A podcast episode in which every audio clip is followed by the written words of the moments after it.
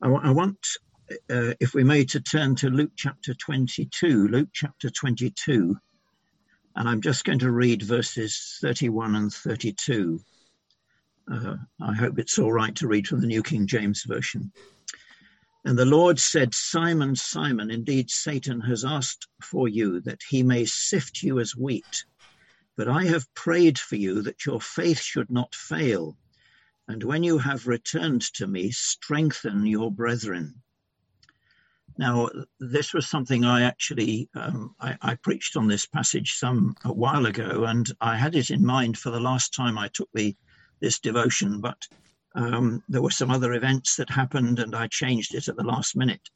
But uh, our dear brother from Brian, uh, Brian, from Ohio briefly mentioned this um, back in October last year. And uh, then yesterday, I was I was so pleased when um, the man who spoke yesterday from John 17 mentioned Jesus prayed for you that you may have his joy. And we were thinking about that yesterday.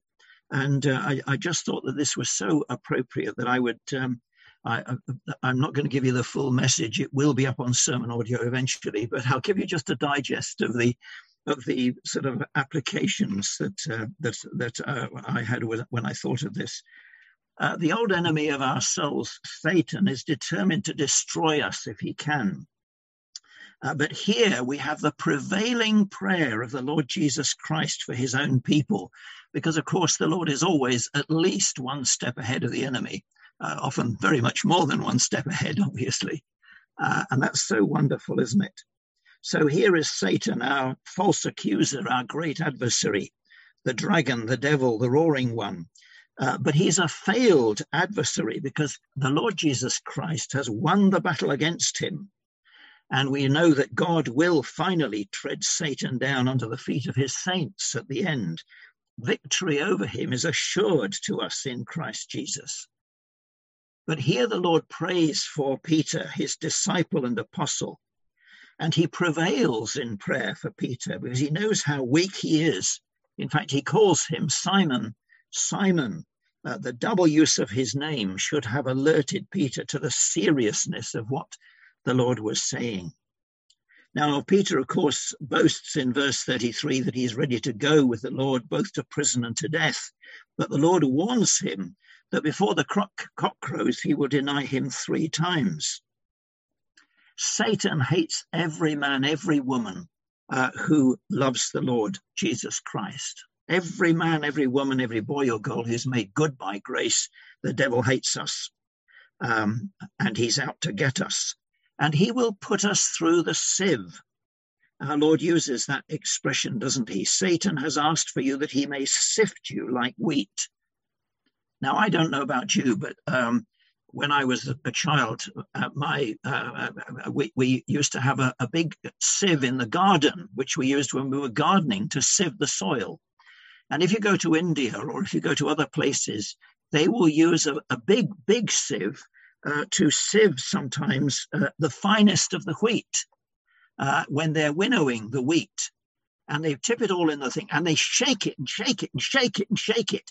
Not like just sieving a bit of flour for, for, for some cooking, cooking. This is much more serious than that. And um, Satan wants to destroy us and he puts us through the sieve. He shakes us and shakes us. And uh, we may fall, but the Lord Jesus prays for us. And that's the glory of it. That's amazing. That's wonderful. We may fall, but when we fall, he restores us and strengthens us. And I find that so encouraging. Yes, we will fail him. And there are pressures. And there in the, there's a sense in which God expects nothing of us but failure because he has no other plans for us outside the Lord Jesus. And that's wonderful, isn't it? He will keep us safe, and our only hope is in Christ. Well, there are lots of things we could look at here, but what I want to do, I'm, I'm going to uh, leave out a lot of things that I'd love to say. If I was preaching a full sermon, I give it. But I want to just give you some lessons we can learn, as it were, from Peter. How could Peter strengthen his brethren when he is returned, when he is restored? Let me just mention four briefly. Firstly, he could strengthen them by reminding them of the weakness of our flesh. In verse 33, he makes great promises. But we know that by, we, by the time we get to verses 60 to 62, in this very chapter, he has already denied his Lord. What a fall. How sad. The saint will sin. But what is his reaction? What is our reaction when we sin? The way we react proves the reality of our understanding of the Lord. What does Peter do? He goes out and he weeps bitterly. He recognizes the weakness of the flesh. Secondly, the power of the Lord's Prayer. Verse 32 I have prayed for you. Now, yesterday we were told that God has prayed for us that we may have his joy. Well, that's wonderful. But the wonder that the Son of God not only loved me and gave himself for me, but now he prays for me in every situation in life. He is my great high priest, he is my intercessor. Jesus was praying for me. That's amazing, isn't it? I haven't time to quote the song. Jesus went out into a lonely place to pray, and he was praying for me. Some of you may know it. Um, if not, look it up on the internet. It's a wonderful uh, song that reminds us of that. The power of the Lord's Prayer. I have prayed for you, the omnipotent God, the Lord Jesus Christ. Thirdly, consider the love of the Lord Jesus to the backslider.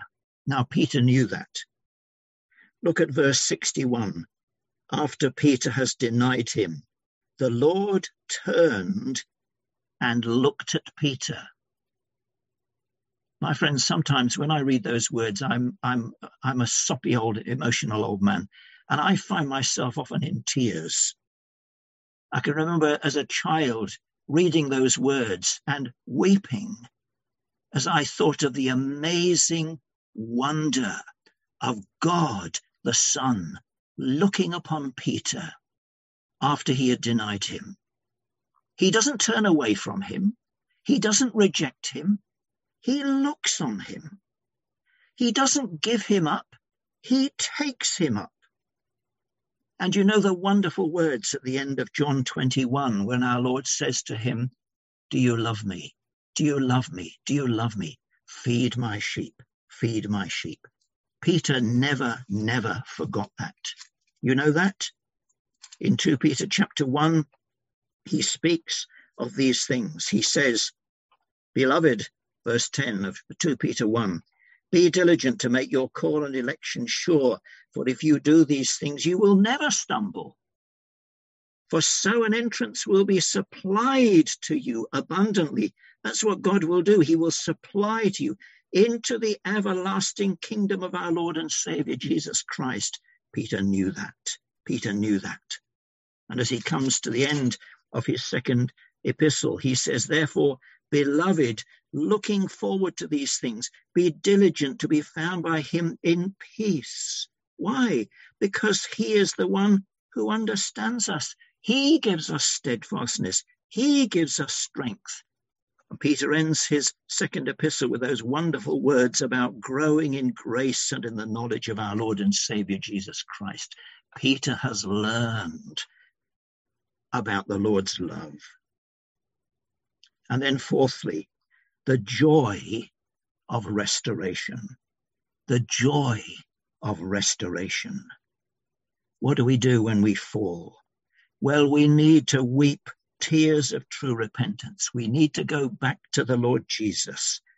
And then, when we confess to Him our failure, we are mm. encouraged because He doesn't wait for you to return. He comes. He looks after you. He runs to you. He prays for you. Therefore, Peter, strengthen your brethren. Having realized that you're a failure, but Christ is all, then lift up your head high to him. Don't take it out on yourself. You're not your own. You're bought with a price. Therefore, glorify God. Lift your head high in him. Fallen, Failure though you be, Christ has lifted you up, and he will lift you up to glory at the last. He restores the years that the locusts have eaten. Now, I love those words uh, of Mendelssohn's Elijah. I'm sorry, you may not be into classical music, you may not be into these kinds of things, but I love Mendelssohn's Elijah. I love uh, some of these things. And after Elijah runs from Jezebel and the Lord has fed him, Mendelssohn puts into Elijah's mouth the words of Psalm 16. And I think they're so encouraging. I go on my way in the strength of the Lord, for thou art my God, and I will suffer for thy sake. My heart is glad, my glory rejoices, and my flesh also shall rest in hope. My friends, we may fall, but having been strengthened, we can now strengthen those who are about to fall and tell them, don't give up. Don't give up. Prevent them. If they have fallen, call them back. Having proved the power of Christ's prevailing prayer for us, remind them that Christ is praying for them. Tell the weak and the faint hearted. Remember, Christ sometimes lets us fall to teach us to trust in him. What a wonderful thing it is to know the love of God in Christ Jesus our Lord. What an amazing thing to know that he keeps us from falling. What a wonderful thing to know these great truths, which are so gloriously expressed by Jude in his epistle. Now to him who is able to keep you from falling and to present you faultless before the presence of his glory with exceeding joy.